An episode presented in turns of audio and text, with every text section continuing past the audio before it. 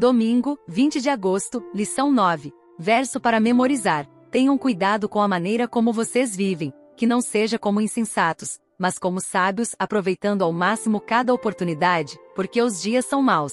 Portanto, não sejam insensatos, mas procurem compreender qual é a vontade do Senhor. Efésios capítulo 5, versículos 15 ao 17. Digam palavras de ação de graças. Ouça Efésios capítulo 5, versículos 1 e 2. Portanto, sejam imitadores de Deus, como filhos amados, e vivam em amor, como também Cristo nos amou e se entregou por nós como oferta e sacrifício de aroma agradável a Deus. Pergunta 1. Em que sentido os crentes deviam ser imitadores de Deus? Paulo instou os crentes a viver em amor, um chamado importante para essa sessão. A vida em amor devia ser moldada segundo o amor de Cristo por nós, expresso em seu sacrifício expiatório. Paulo afirmou quatro coisas sobre esse sacrifício. Um foi motivado tanto pelo amor de Deus Pai quanto pelo próprio Cristo. 2 é substitutivo, isto é, Cristo morreu em nosso lugar. Ele não foi uma vítima passiva, mas se entregou por nós. 3. À luz dos símbolos do serviço do santuário do Antigo Testamento, a morte de Cristo também é um sacrifício feito a Deus. 4.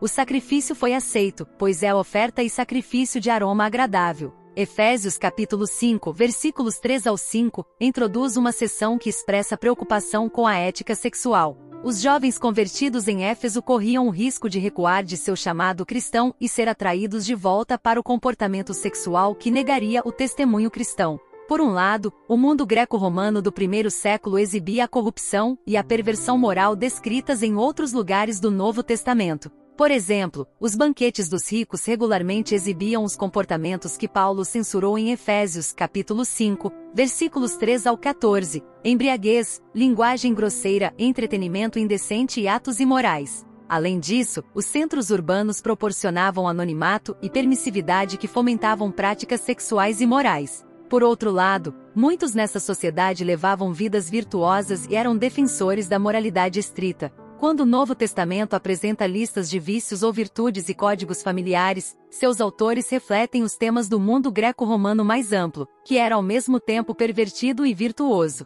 Isso ajuda a explicar as exortações de Paulo para se evitar o comportamento imoral praticado pelos gentios. Ao mesmo tempo, ele instruía os crentes a ser prudentes em seu comportamento, de forma a obter boa reputação entre os incrédulos. As palavras de Paulo sobre comportamento sexual se aplicam à sua cultura hoje? O próximo tema da lição será Vivendo como Filhos da Luz. Reserve um tempinho e ouça. Deus te abençoe. Até lá!